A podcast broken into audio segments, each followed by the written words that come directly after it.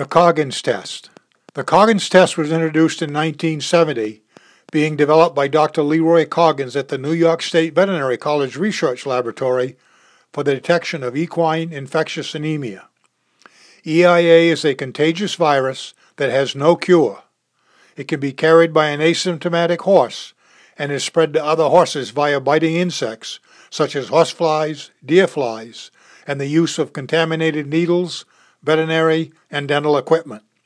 Horses that are infected with the EIA virus carry it for life and remain a constant source of infection.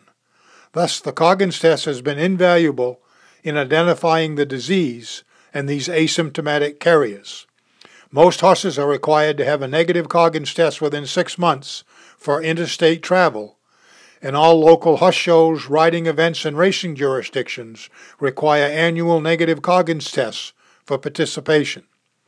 In October of 1971, I came to Maine and started veterinary practice in Springvale, where it was not uncommon to observe one or two cases each month of tetanus, a very painful and difficult fatal disease in the horse.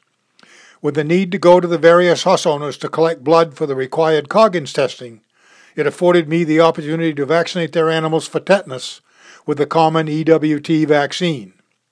Therefore, the Coggins test not only brought EIA under control, it was instrumental in the bi-monthly cases of tetanus becoming a thing of the past.